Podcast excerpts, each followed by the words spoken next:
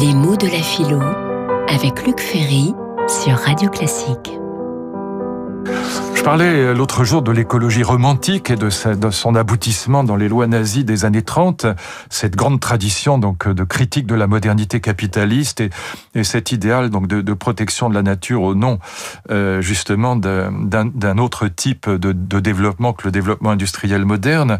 On va évidemment euh, trouver l'équivalent, mais alors à l'extrême gauche et, et dans une tradition qui n'est plus romantique, mais qui est souvent inspirée par l'anticapitalisme, par exemple marxiste on va trouver cette, euh, cette, idéologie donc euh, cette écologie révolutionnaire de gauche.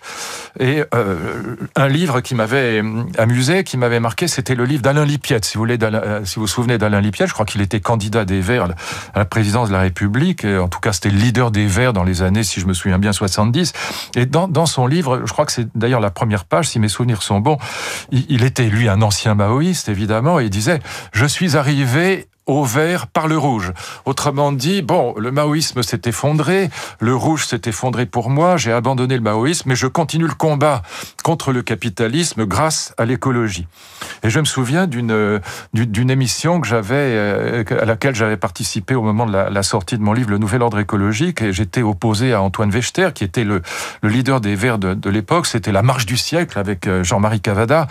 Et euh, Wechter m'avait donné une métaphore que j'aime beaucoup et qui est tout à fait significative de cette écologie révolutionnaire de gauche, si je puis dire.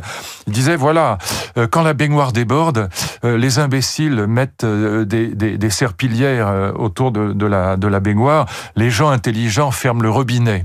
Et c'était une métaphore extrêmement forte, puissante, en fait, et c'est le troisième trait de cette écologie révolutionnaire. Révolution est pris ici au sens étymologique. Il s'agit d'un U-turn, si je puis dire, enfin d'un demi-tour, pardon pour l'anglicisme. Mais c'est l'idée qu'il faut faire demi-tour, qu'il ne s'agit pas de continuer dans la voie du développement industriel capitaliste, il s'agit de revenir en arrière.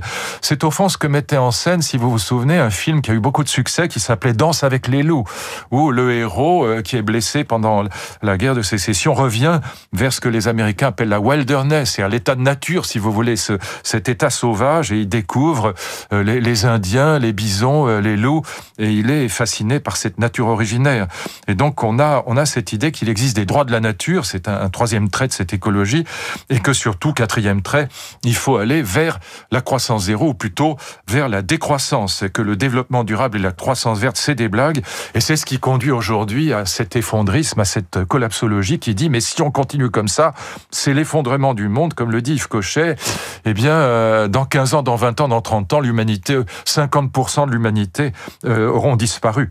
Et donc, il faut, c'est ce que dit aussi Dominique Bourg, eh bien, il faut des mesures autoritaires, parce qu'on n'est pas capable d'imposer les mesures qui sont nécessaires. La démocratie est en faillite, si je puis dire. Il faut des mesures autoritaires pour prendre les décisions qui conviennent pour éviter l'effondrement du monde.